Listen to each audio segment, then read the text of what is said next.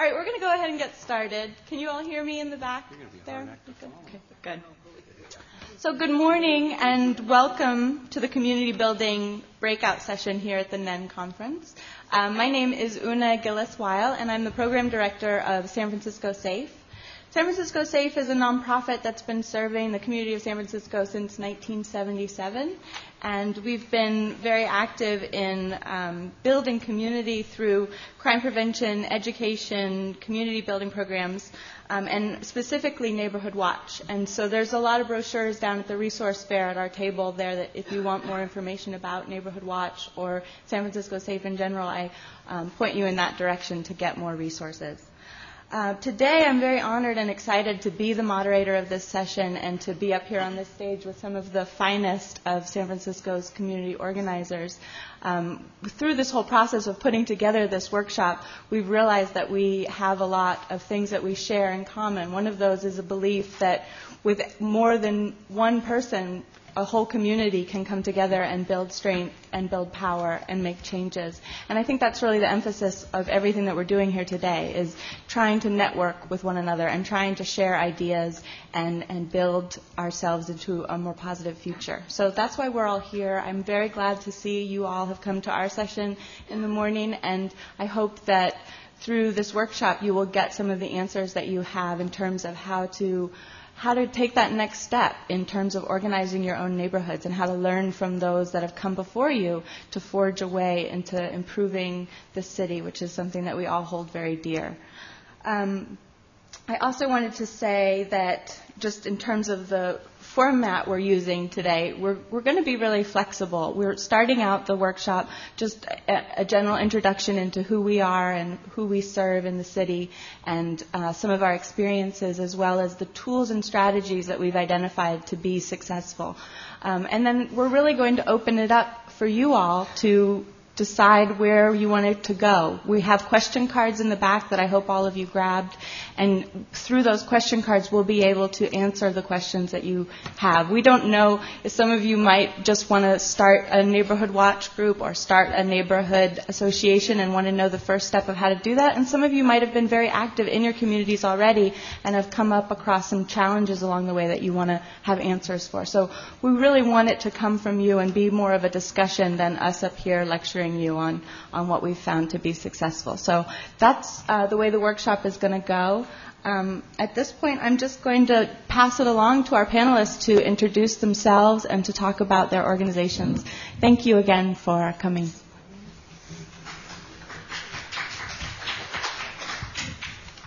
Hello, my name is Cheryl Davis. I'm program director for the Mo Magic, which um, is Western Addition Fillmore mobilization of adolescent growth in our communities. I'm a resident of the Western Addition and had been doing work in the community before this program was organized. Uh, Mo Magic is an expansion of a program called Bayview Magic, B Magic, out of the Public Defender's Office. It started in um, the Bayview Hunters Point area in 2004. Last year, Supervisor Mirkarimi from District 5 liked the work that was being done with B Magic and wanted to see it expanded to the Western Addition. Um, and as of November of last year, the program was organized. The, program seeks to bring community-based organizations, city agencies, city departments, community members, residents from the area together to talk about how to leverage resources and how to best serve the community and how we can all work together. Um, we meet every other week in the Western Addition to discuss that. Even though it's focused on the Western Addition, we work with, try to work with everyone in District 5. It has a youth focus, but in serving the youth, we have to work with their families, and we have to talk about how the youth during school hours and after school hours affect the entire community and how we as a community can work together to make uh, things better for the youth as well as for the neighborhood. So that's the, the gist. Yeah, welcome. I'm Mark Christensen. I am Vice President of the Merced Extension Triangle Neighborhood Association. The Merced Extension Triangle Neighborhood Association is bordered by Brotherhood to the north, Junipero Serra to the west, 280 to the east and south, along with Bright Street. Uh, we're a fairly new organization. We were founded in 2000, so we've only been uh, an association for seven years. My background is I'm a third generation San Franciscan. I'm a teacher in the San Francisco Unified School District, and I'm co founder of METNA. What we do is we publish a newsletter four times a year. We have meetings four times a year. Uh, and the reason we have meetings only four times a year is we've decided that it's, it's best not to meet too often because if, if we meet too often, we're going to probably water down our base. By meeting quarterly, we usually get between 35 and 75 people to attend a neighborhood meeting. We represent about uh, 500 to 600 homes in our in our area, and uh, I have newsletters uh, later on, copies of newsletters if you're interested to take with you, and we'll talk more about that later. Hello, good morning. I'm Judy Berkowitz. I'm president of the Coalition for San Francisco Neighborhoods. Uh, CSFN uh, is a 35 year old organization. It has 45 uh, organizations as members. The members of CSFN are not individuals but organizations, and each organization sends delegates to Coalition for San Francisco Neighborhoods monthly meetings. We also have a monthly newsletter. Many of our organizations' delegates sit on citizens advisory committees and um, are uh, active in big ticket, the big overall citywide uh, uh, issues in San Francisco. One of the things that uh, we have completed recently is the water rates, which were threatening to be sky high for neighborhoods, are now, we didn't completely win the battle, but we got them down to something something decent. Um, whenever there's something on uh, Channel 26, you'll probably see somebody from Coalition for San Francisco Neighborhoods testifying in front of a board, a commission, a committee.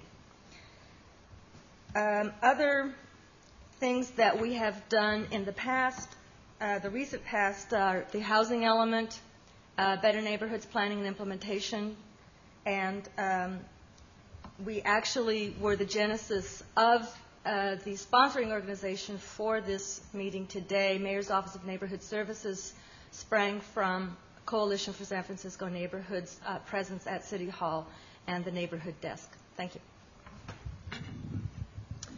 Hello, my name is Leela Gill, and I am the president of the North of Panhandle Neighborhood Association. We call ourselves NOPNA.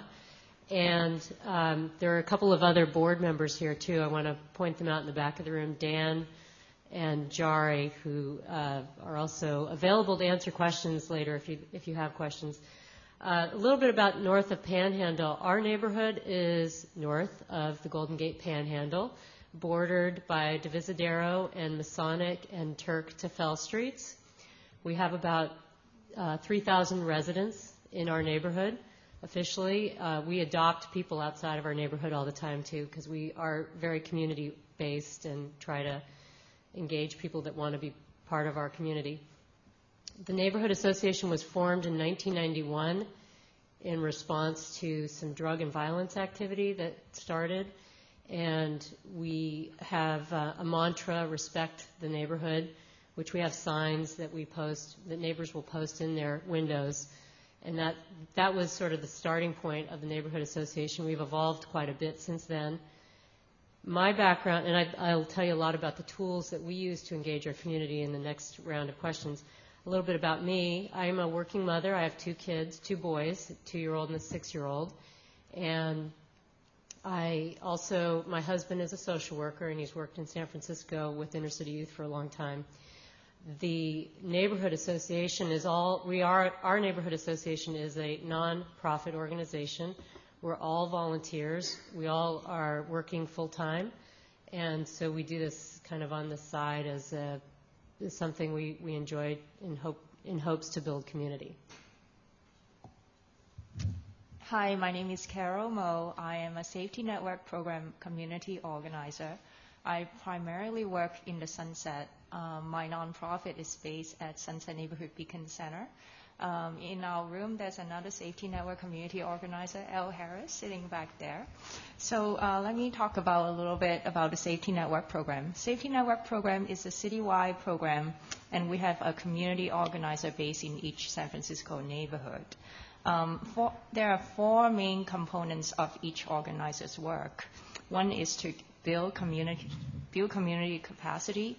Um, another is sometimes we uh, act as advocates for our communities, and we try to use community-based uh, strategies to to uh, improve public safety. And another role that we assume is we try to uh, communicate to various city departments to increase access to social services.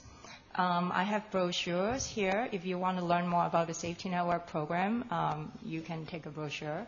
And um, how I relate, how my work relates to a neighborhood association is that a lot of times we would go to various neighborhood associations to try to collect community input on public safety issues. And we would relate that back to Mayor's Office of Criminal Justice. Some of the projects that I've been involved with that relates to community building um, is Sunset Community Festival, um, a fundraising campaign for the Friends of Sunset Playground. Um, so I kind of have my pulse on a lot of neighborhood groups and different projects, and um, I a lot of times serve as a liaison to various groups. So that's how I relate to um, a neighborhood association. Uh, for those of you that came in late, my name is Una Gillis-Weil. I'm the program director for San Francisco SAFE, and I'm here as a moderator today for this workshop. Um, I just want to get a sense from the audience how many of you, just raise your hand, are part of a neighborhood association or a part of a neighborhood group? Wow, a lot of you are already. That's great. How many of you um, are interested in maybe starting a group? In your neighborhood. Wonderful. Okay, that's really helpful for us to know. Um, right now, I'm going to ask the panel a question um, about the tools and strategies that they use, and then I encourage you all to think about questions that you have in terms of what you'd like to hear from this group of experts that we've brought together today. And then we'll, we'll turn it over to you in, in a minute to answer your questions. So, for the panel, what tools and strategies do you use for ensuring that your organization remains vital and engaged with the community that you represent? Cheryl, you want to start off? Okay. Um, having been a kindergarten teacher for several years, I, I do a lot of things project and theme based, very event driven. So, since our organization began last November, we've had several events, and that's been the way that we keep the everybody coming to the table. We're moving towards a goal, and it's event driven for the most part. We've done um, several events, including a recognition dinner that we did with the schools in the area where we recognized students who were on time for school for a month and we had over 250 students participate in that. We did a spring dance in the Western Addition. Because our community has had so many issues with violence, we felt it very important to create events that focused on the positive and gave people an opportunity to come together. So the spring dance, we had 200 students participate, but we had more than 50 adult volunteers that came from the different, from the merchants, from the neighborhood associations, from the city, all these different partners that are part of the collaborative. We did an art show where we featured artwork, and we had, again, close to 200 people participate in that. Uh, youth showcase at City Hall where we had more than 300 students participate and their families come out. Um, a field day with, again, more than 300 students participate with their various organizations. We just did a black and white ball, which was very inspirational because it was multi generational, it was very family oriented, and we had over 200 children come with their families, their grandparents, their significant others. It was just great to see this diversity in the room. And then um, we did a backpack, we did two backpack giveaways where we gave over 1,300 backpacks away. So with that, we kind of focus on the event and then everything else falls in line from there because it's about community building and in organizing the event, we have to look at what the event is and how it's relevant to the community and what's the purpose. Why are we doing it? What do we want to have be accomplished from that? So everything is very project driven for, for us. Okay, with the Merced Extension Triangle Neighborhood Association, we come out with a newsletter quarterly, and it's in the beginning of February, May, August, and November. Our meetings coincide two weeks after we meet on the second Tuesday of those months. What we do is have an agenda that usually lasts two hours. We always have, always invited the captain of the Taraval Police Station, shows up, or representative. We try to have our supervisor, currently is Sean Elsbernd, attend, and he usually attends. And then we have various topics of interest uh, and invite people from, for example, the PUC, from the Department of Public Works, DPT, MUNI, to come to our meetings to make presentations based on um, topics of interest that are currently um, projected. What we do, we start off with a, within, within the newsletter, we have several sections in the newsletter. We have a safety issue uh, section, we have a community watch section, and we have a lot of. One of the things we pride ourselves on is having quite a good relationship with the agencies in San Francisco. We've had over the first seven years of our organization, we've had no less than 13 major projects in our neighborhood, running from uh, the creation of the uh, Head Street stairs to a new sidewalk.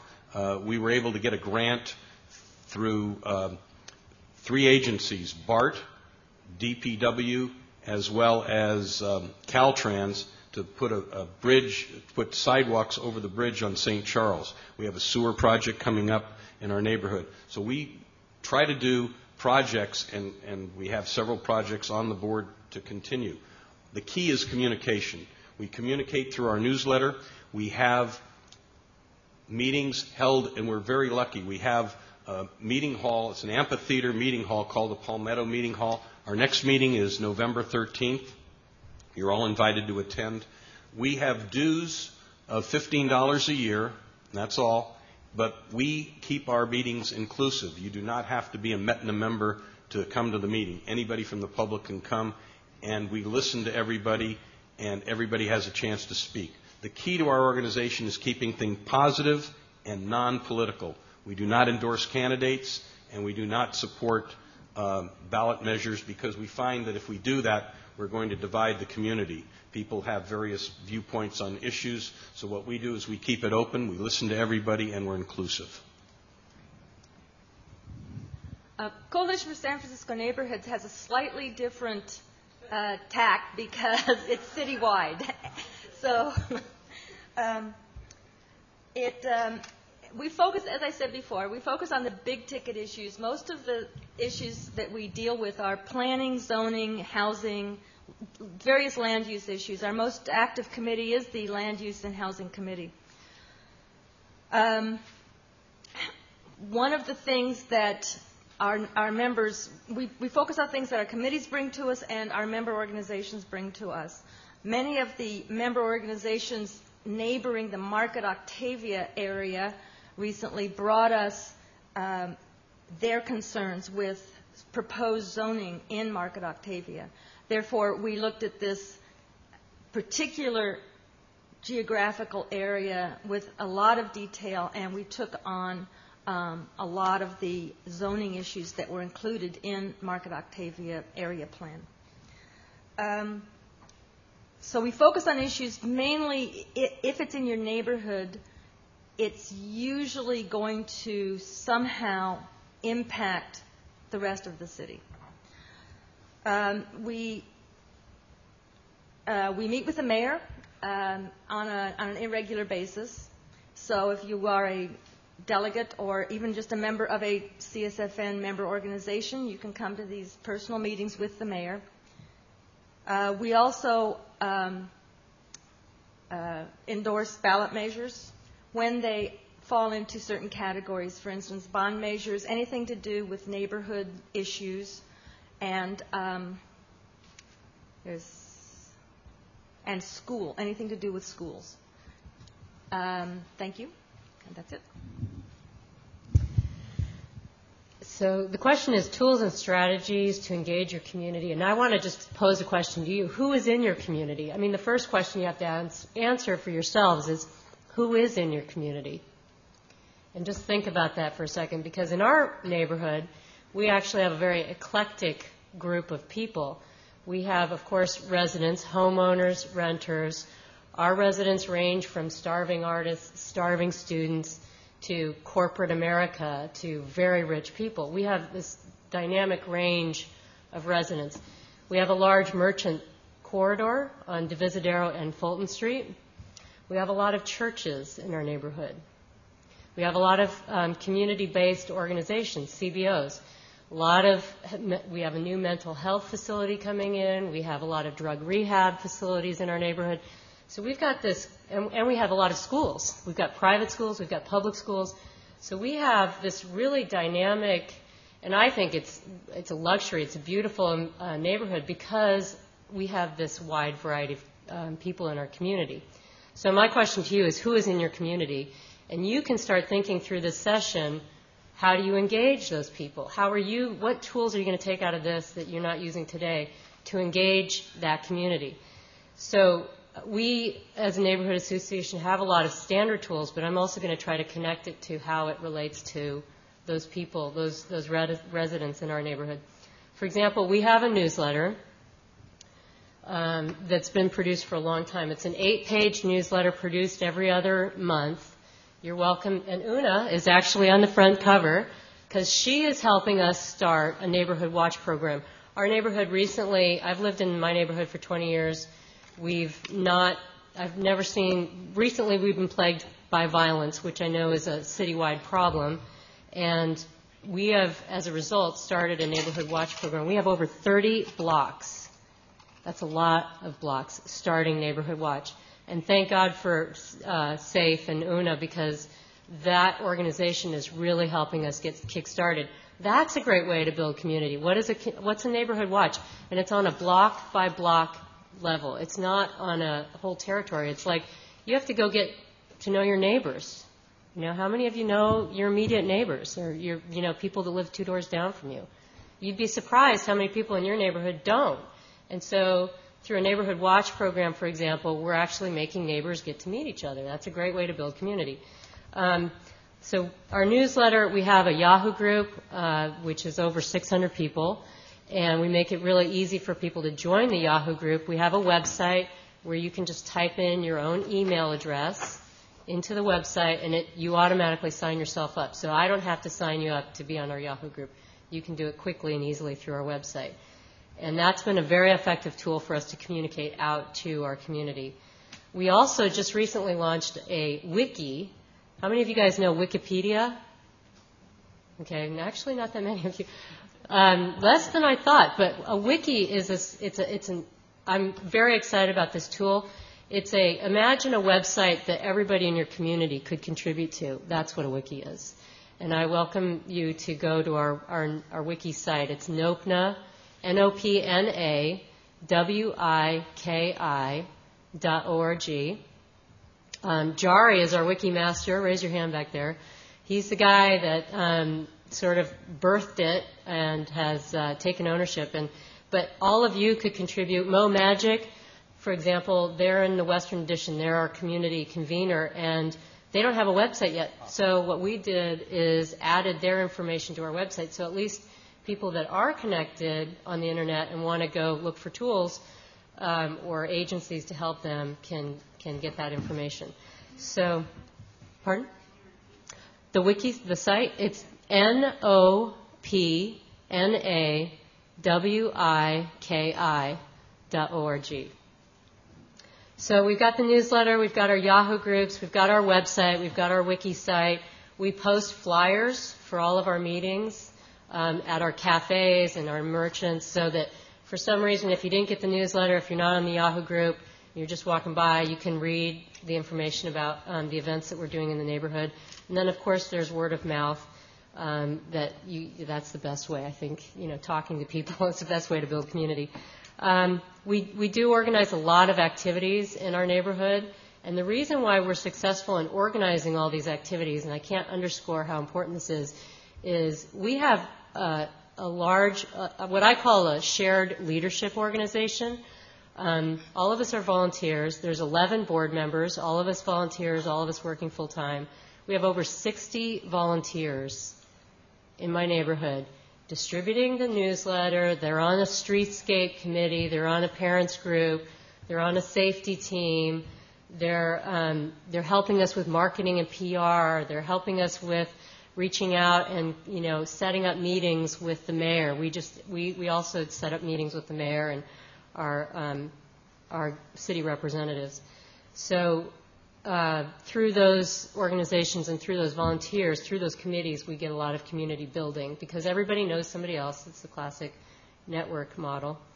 Um, we do have meetings, uh, general meetings for the neighborhood, and those are, we communicate those meetings through the newsletter, through the Yahoo group, through flyers.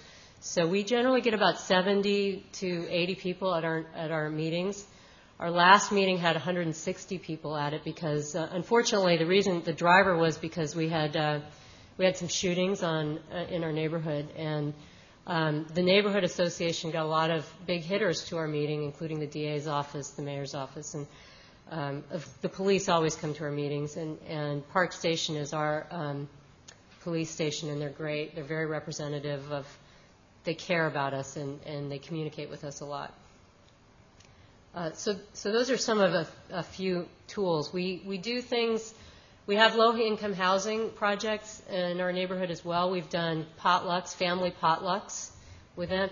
You know, until I got really involved, you don't realize how easy it is to plan it, to do something, to just organize an event, create a flyer, set a date, you know, tell people about it. There's your event. It's not that tough, really. I mean, maybe it starts out small. We're, we're doing, by the way, you're all invited if you have kids. We just, I, I I just started this. We just started a um, kids dance party in our neighborhood at Poleng Lounge, which Poleng Lounge. I don't know if you've heard. Is a we're, we're fortunate enough to have. It's one of the new top 10 restaurants in our neighborhood, and they have a dance club in the back. And the owner, we know the owner because we're engaged with our merchants, and pitched the idea of just letting the neighborhood invite the families and let the kids come and dance for three hours, you know, noon to 3 o'clock. It's Sunday, this Sunday, September 9th. I mean, yeah, September 9th, tomorrow. Um, you know, and that was something we just came up with. I create a, we created a flyer, posted it, and, you know, last party we had, we had over 30 families there. You know, and that was the first one we did. This one we're expecting to have a lot more people. So, you know, we also organize holiday parties. We have a Halloween party that we do for kids. Kids are a great way to build community because Everybody loves kids for the most part, you know.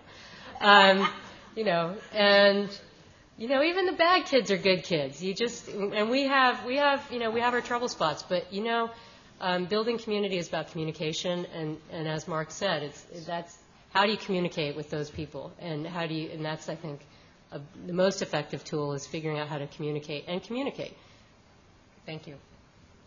Um, I want to piggyback on her point on kids. Kids is a great way to bring families together. I think um, it's actually one of the most excellent way to bring diverse families together because um, children they just play with each other and they go to the same school.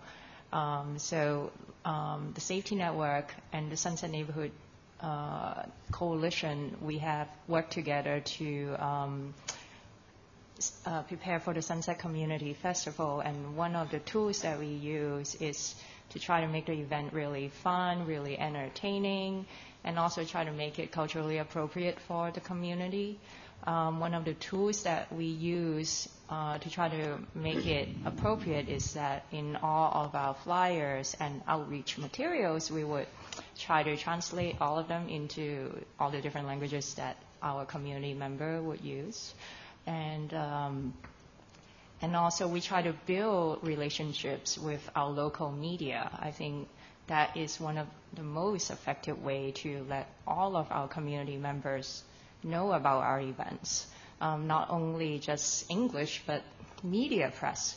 Um, you can build relationship with the local Chinese newspaper or Spanish or you know whatever language that your community may need, and that's one of the most effective way to get to um, community members that may be more isolated.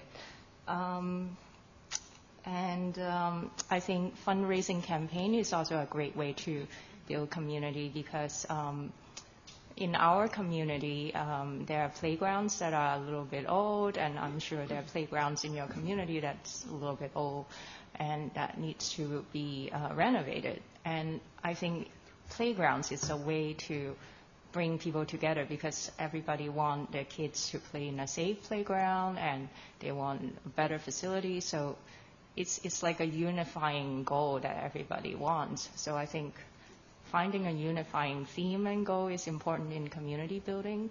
Um, I think, and then all of the, what uh, the other panelists have said are very useful. So.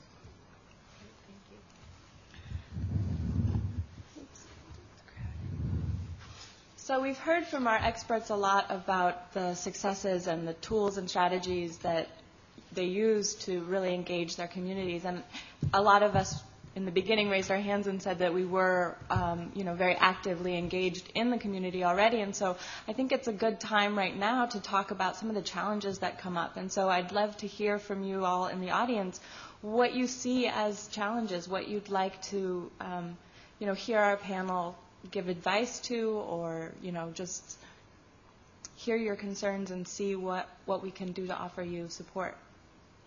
Anybody have a question? Yes. I have a question about the burnout issue. It seems that when there's a big issue or project in the neighborhood that everyone has been working on, there comes a point where, where it's either resolved or not resolved and everybody gets deflated. What techniques do you suggest for revitalizing a neighborhood association and getting people back on the positive track, feeling positive about the possibilities of improvements in other ways in the neighborhood? Okay.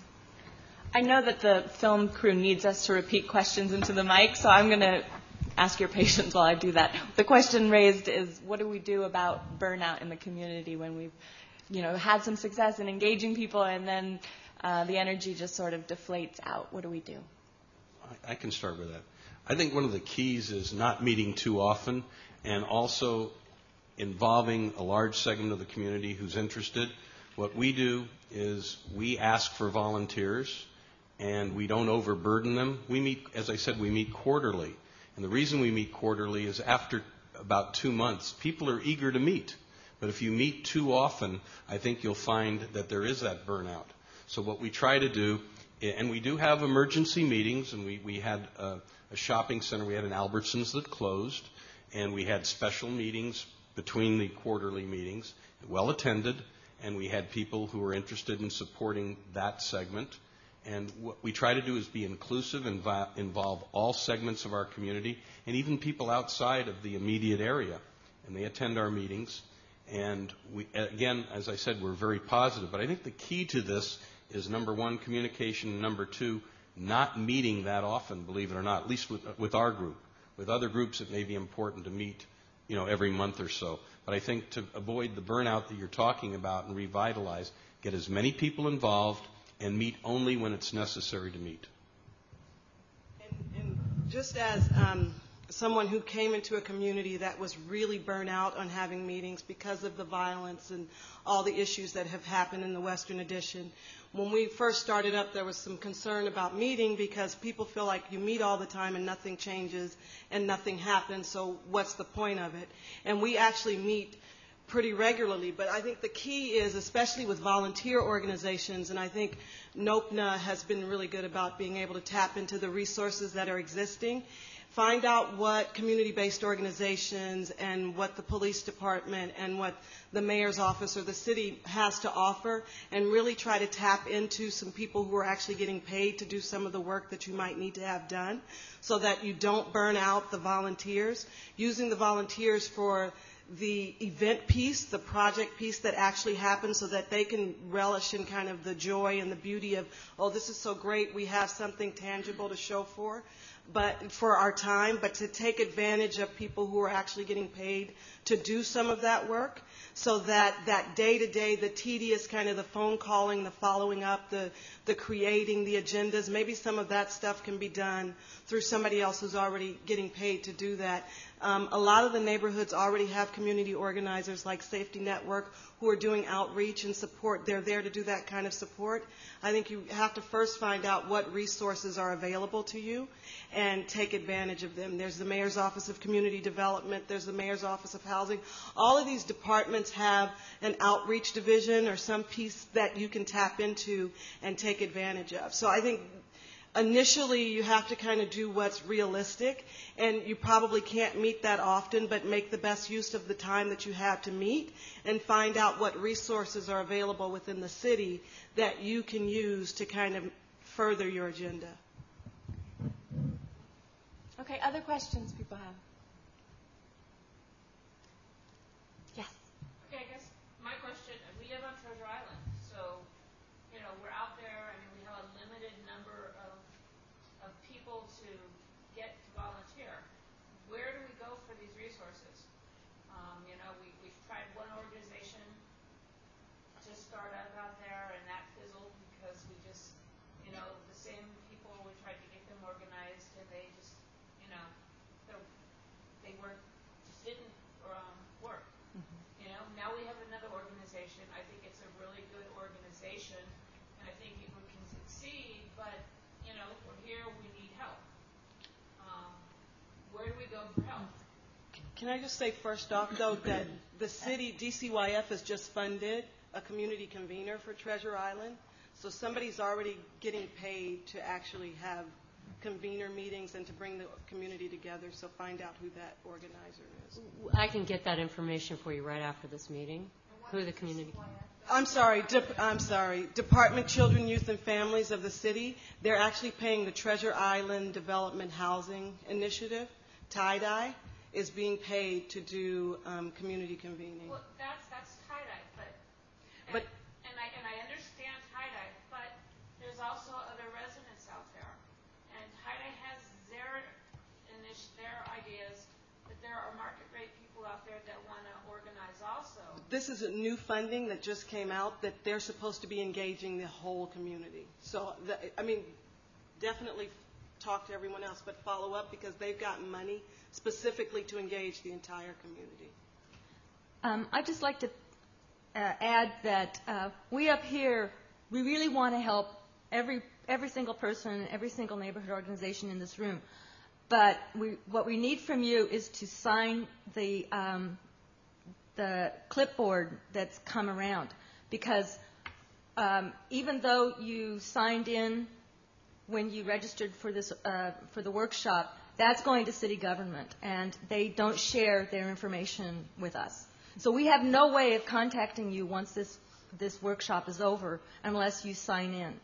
Um, I particularly, as Coalition for San Francisco Neighborhoods, would like to have, um, especially those those who said they want to start new organizations or revitalize an organization, to get in contact with me or to give me your information personally, so that I can help you with that. Um, as to uh, Treasure Island, I'm going to have to pass on that one to somebody else because, but I could help you with your organization, not as a specific geographical. I'd also like to address your question if, uh, and maybe we need to talk offline, but it's engaging the residents, and I think everything starts as a seed. And any idea, you know, even with our neighborhood watch programs on a block by block level, what we're doing is getting two or three residents together, and they form critical mass, and they meet, and then they it's it's a gathering, it's a it's a seed process. You have to water it. You have to. So if there's three or four of you that are really interested in creating a neighborhood association, set up a meeting, put up a flyer at the coffee shops, and maybe you'll get three more people to join you at that meeting. And then it just it, you got to nourish it and keep you know flowering. You know it'll flower if you if you are consistent with your meetings. That's the other thing that um, I wanted to mention is that you need to be you need to have routine set meetings, whether it's quarterly, whether it's every other month, same day, same time of the month, or or whatever it is, so people know when they are. And um, it's it's about communicating because I'm sure there are lots of other people on the on the island that want to do exactly what you want to do, and you just need to, to get to them and communicate out to them. Um, you can also start a Yahoo group and add one email at a time to the Yahoo group. I'd be well, I'd, I'd be more than happy to share with you on how we started a Yahoo group. I mean, we didn't start with 600 people. You know, it started with five, and it's grown. And as a matter of fact, our Yahoo group has grown by over 200 people in the last year primarily because we've made it easy for people to sign up, and also we've been promoting the neighborhood association. We have flyers up everywhere, and, and we're doing a lot of um, value-added activities for the neighborhood, including parties. And what Cheryl said about finding Daniel Holmesy, I, do you know Daniel Holmesy? Okay. He, for a while, and then he said goodbye to us. yeah. Well, and and um, I know some other people that are. My husband is on the Treasure Island, whatever advisory committee or something like that. So there, the, Treasure Island's a, an, an area the city's really investing in, as you know, and um, you know. So I think there you can definitely leverage resources. If I can briefly answer Becky's question, this is for everybody. Number one, stay positive. Number two, listen to your constituency. That's the that's very important. Choose one or two issues, and then I think the key to the whole thing is find somebody in if it's Department of Public Works or uh, any organization, uh, SFPUC, wh- whomever, and find get a liaison there and invite them to the meeting. And when you do, don't just have a complaint session. Really come up with a problem and say, we're going to work together to solve this problem. Here's what we can do. How can you help us? How can we work together? And I think that's the key. Organizations love coming to our meetings because it's not a complaint. Occasionally they'll hear complaints, but we try to keep it positive and we try to offer solutions and we work with the agencies to get things done in our community. And I think that's the key to it. Yes. You don't want us writing questions, you want us to start talking. Well, we were going to have volunteers that were going to bring them up, but I don't see the volunteers, so we're doing it this way. Good ideas about how to get families involved, the playground or lack of playground, and, and, you know, just post a flyer and get somebody, to get a family to come. But, um, a group that we seem to be missing that we live with is that are the young professionals. How can we tap into, I mean, look at the health clubs and how many are there, you can't post anything in the health clubs, but these, the, the, the young couples, the, the, the young professional individuals need to, need to come forward and, and be part of our voice, and that is not there. I I mean, our organization are the seniors, you know, it's, it's, li- and I don't want it to be the adversarial, not in my backyard, and we don't want to do that. And, but, but how do you really reach out with some positive, um, you know, either a positive function or event or something that will, that will really, um, get their interest, get them to step up to the plate and say, you know, this, this is gonna be our community when you're not here, and we need to really, you know, be heard. Great question. So the question posed was, uh, you know, how do we engage the young professionals in our communities? How do we really um, pass the baton, so to speak, from people who have been very um, engaged in the organizing effort to the younger people that are coming up as a new generation? We organize block parties where we have uh, bands come, you know, that are basically we have parties. And, and people come out for parties. we have, you know, that's that's the bottom line. They come out. We have barbecue. They can go. We don't, you know, I didn't say this here, but they can go get a beer at the local corner store, and, I you know, we have apartments and condos all over our neighborhood. It's the same thing. I'm telling you, you have an event where there's music and there's food, people will come to the event. It will. They will. They just will. And, you know, maybe it won't be 200 people, maybe it'll be 50 people, but the next time you do it, you'll get another 100 people there. And, uh, you know, and I, I have to share a story that's not quite related, but sort of related, because we, we do, we have block parties every year. Um, and they're not set, but we have them either in May or September or something like that. And this last one, we our block parties are a great way for us to get everybody. We get the the, the starving students, we get the musicians, we get the artists, we get the families, we get the um, you know people from low income housing coming. We get the corporate America. You know, we get everybody at the block parties and. And it's because we do a variety of things. We have the bounce house for the kids. We have the music. We have barbecue. You know, you can do free food. But in our last one, um, this guy named Dizzy Hips who's a hula hoop. I don't know if you guys have ever heard of him, but he's great. He was just riding his bike by the block party. He's a hula hoop guy. And he had like all of his hula, he was on his bike with like 30 hula hoops on his neck, on his arms, riding his bike. And he's like, hey, can I join? And all of a sudden, he just had all the kids. You know, he brought even more people out because he was doing it and he had a microphone and we gave him a microphone. And he just, you know, it was a spontaneous celebration. And ever since we've, he doesn't even live in our neighborhood, but we've brought him back. We've invited him to our block parties. So, uh, you know, have an event.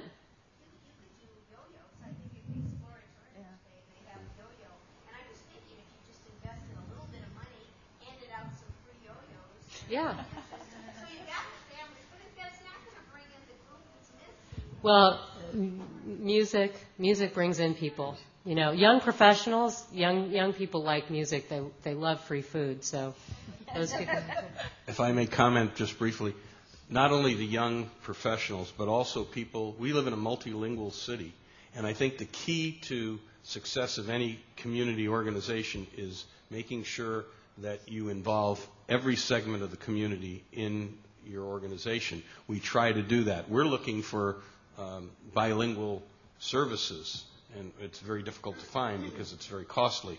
But we try to be inclusive. We're not exclusive. We, again, as I said, we have members who pay $15 a year to join our association, but that is not who co- that's not exclusively who comes to our meeting. Anybody in the community, we have people who own homes who live outside of San Francisco who come to our community meetings. So I think it's important to include everybody and try to get as broad a range of individuals in your in, at your meetings. I think that's part of the success. How you go about doing that, we can go around the room, and I'm sure everybody has suggestions and ideas. But the key is being inclusive.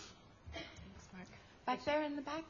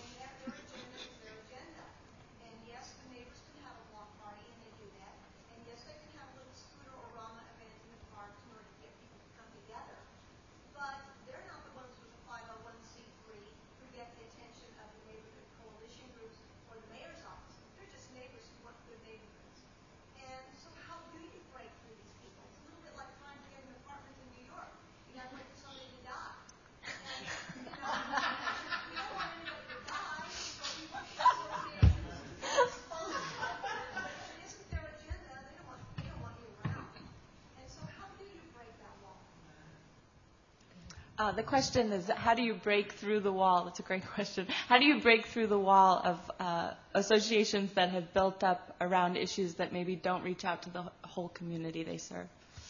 Um, well, uh, not just issues, but it's actually a, a cult of personality mm-hmm. that I, I, believe she was speaking to. Um, two of the main things that you can use are look at the bylaws of the organization. Is there are there term limits? What do the bylaws state? Um, and, and, secondly, the uh, the actual meeting uh, itself, if, assuming there are regular meetings, um, what kind of structure is there? Are there do you do you go by you know parliamentary procedure? Do you use Robert's Rules of Order? Um, if you'd like, there are a Coalition for San Francisco Neighborhoods in the audience is our parliamentarian, and she actually has uh, Robert's Rules in brief uh, a few copies that she would be glad to um, sell you for a very low price, I believe about $7. Um, they're invaluable. Robert's rules are some of the most interesting things I've ever read. It's, it's not intimidating whatsoever.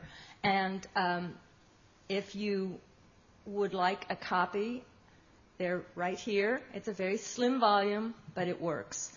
Uh, I, th- I, think that those two tools, the bylaws and um, Robert's Rules, parliamentary procedure, would be just going at it legally without going and saying, pointing fingers at people, which is something you really don't want to do. And can I just say, as somebody who for 10 years worked in the community and didn't really have a plug into any neighborhood association or organization, the key, especially in an area where we have a lot of uh, low income housing and subsidized housing where traditionally they don't organize neighborhood associations and their voices are not really heard in the agendas that are being shaped for that neighborhood or that community.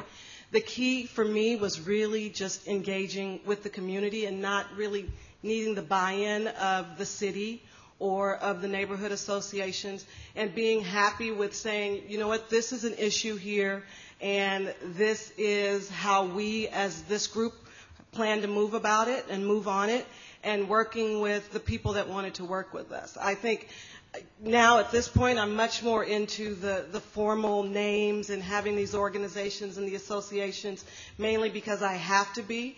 But as a resident and as a parent and as a person that was leave, living in the neighborhood, initially it became let's do this as this group of people. And as you begin to do that, it kind of forces the neighborhood associations and the city to really begin to take notice of what you're doing. Because if you're saying that this is an issue and the people that aren't a part of that group are saying that it's not, that this is the other issue right now, and you build that momentum and you do that work, it kind of forces them to kind of say, okay, you know what, we have to acknowledge these, this group or these people and invite them to come in. So I guess you have to kind of figure out what that issue is that's not being worked on or looked at or being acknowledged in that group and um, organize outside of it. Just briefly, I agree with what Judy said about the bylaws. When we created METNA, one of the things we did was we set term limits. No one can hold, our, our offices are for two years, and no one can hold an office for more than two consecutive two year terms. The reason for that is you don't want an organization to become synonymous with an individual or an ideology. You want to keep it broad based. So what we do is we have elections every other year. We have nominations in August, and then at our November meeting, we have the election every, every even year. Except for the treasurer. We want to keep the treasurer uh, because that's important to have continuity there. But other than that, every officer must vacate that spot after two years, after four years. So that, I think, is a key point. The other thing is make individual contacts with those individuals who you think either have a hidden agenda or something else that is not aligned to what you're doing. Talk to them individually outside of the setting and invite them to attend to be positive. And I think the key is, again, communication and to be positive. And I think if you can do that and get them along the lines of, of what your organization is doing, you'll, you'll be ahead of the game. I think we have time for one more question. Back there.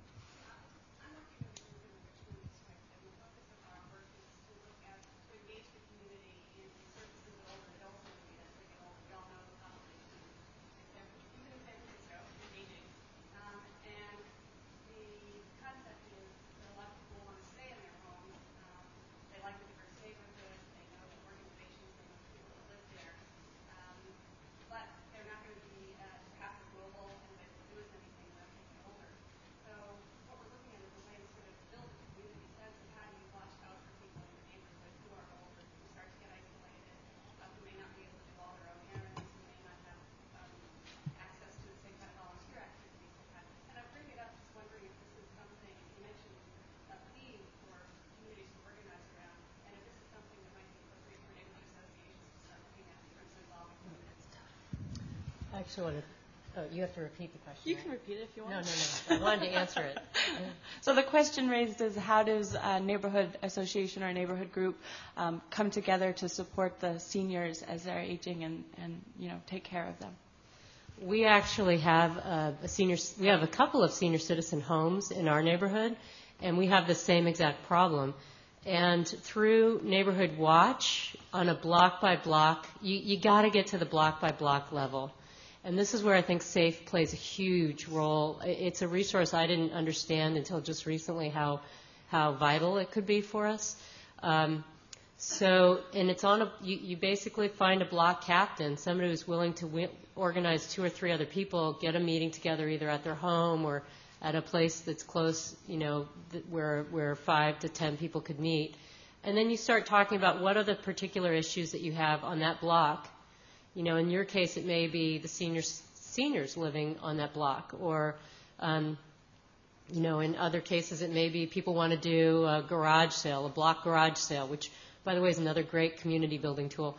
Um, or, you know, a block party or something like that. But Neighborhood Watch is a great tool to organize at that, at a block by block level to address specific concerns.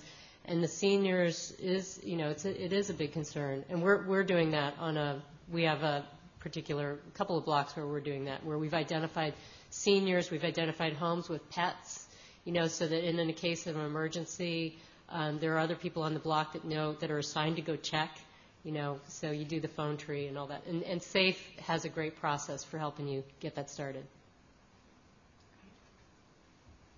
Uh, I saw a bunch of questions, and so I'm concerned we only have three more minutes, but we can go a little bit later, I think. It's fine. Uh, you had your hand up, yeah. Yeah, I'm uh, uh, the coordinator for the urban, uh, neighborhood emergency response with Nirvana Heights. We have a similar issue where we're, we're trying to get to the nirvana of having, you know, block captains who will be able to understand specific conditions in the neighborhood or uh, individuals will need specific help in times of emergency. And we have a, uh, a community that has a lot of different organizations that we're trying to sort of facilitate. And it's, that's sort of one of the challenges of not having a very strong central organization like maybe at NOPNA, where you can sort of, you know, bridge through these inspiring organizations. We're a small group. We're trying to outreach to churches, um, you know, the local newspaper and all these different organizations. It's exhausting. And I was just wondering if you had any sort of uh, recommendations of how could you actually sort of span a lot of different organizations to pull together, you know, sort of uh, people around uh, common interests in different organizations.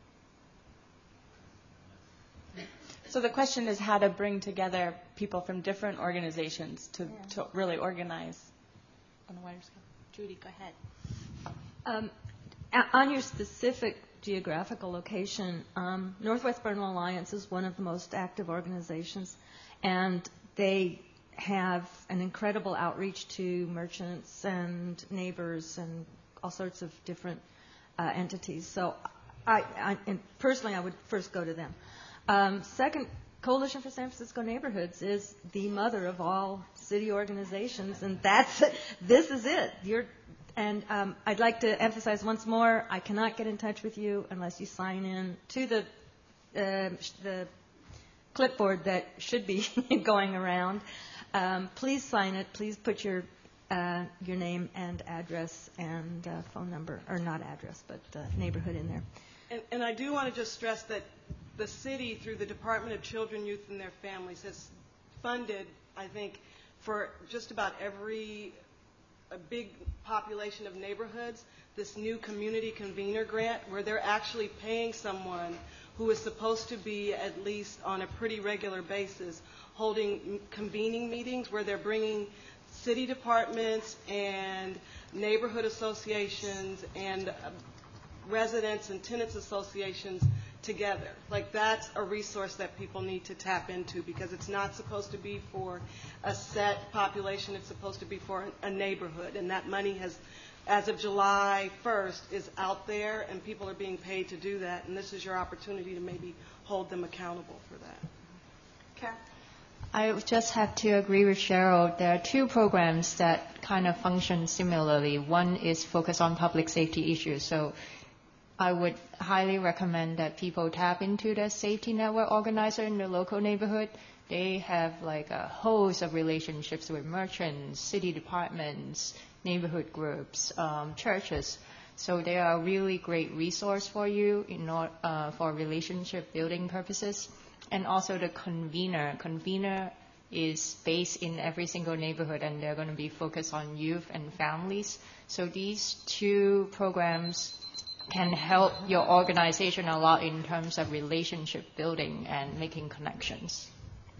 All right, that alarm was our sound that we have come to the end of our session, and I and I just want to, in a couple of um, closing remarks, really stress that um, I think it's a belief of, of this whole Neighborhood Empowerment Network and all of us up here, and I hope throughout the day this will really be driven home that it begins in the community. You know, you can outreach to all these other organizations and city departments and get the support that you need, but it actually comes back to the community. And so I really want you all to leave here today um, you know, with the tools and the strategies that you need to go forth and, and, and do the right thing in your communities and build strength and build power. But it really is up to all of us to continue to build community and organize. And, and I thank you all for your participation today. We're going to stay here for a little bit, at least I am. I think all of us can, to answer any other questions that people have as, as they're leaving. Thank you all very much. I think several of us have, uh, I have a newsletter. I think people have things to distribute if you're interested, so please come forward. And Robert's Rules in Brief is right here. SFG TV, San Francisco Government Television.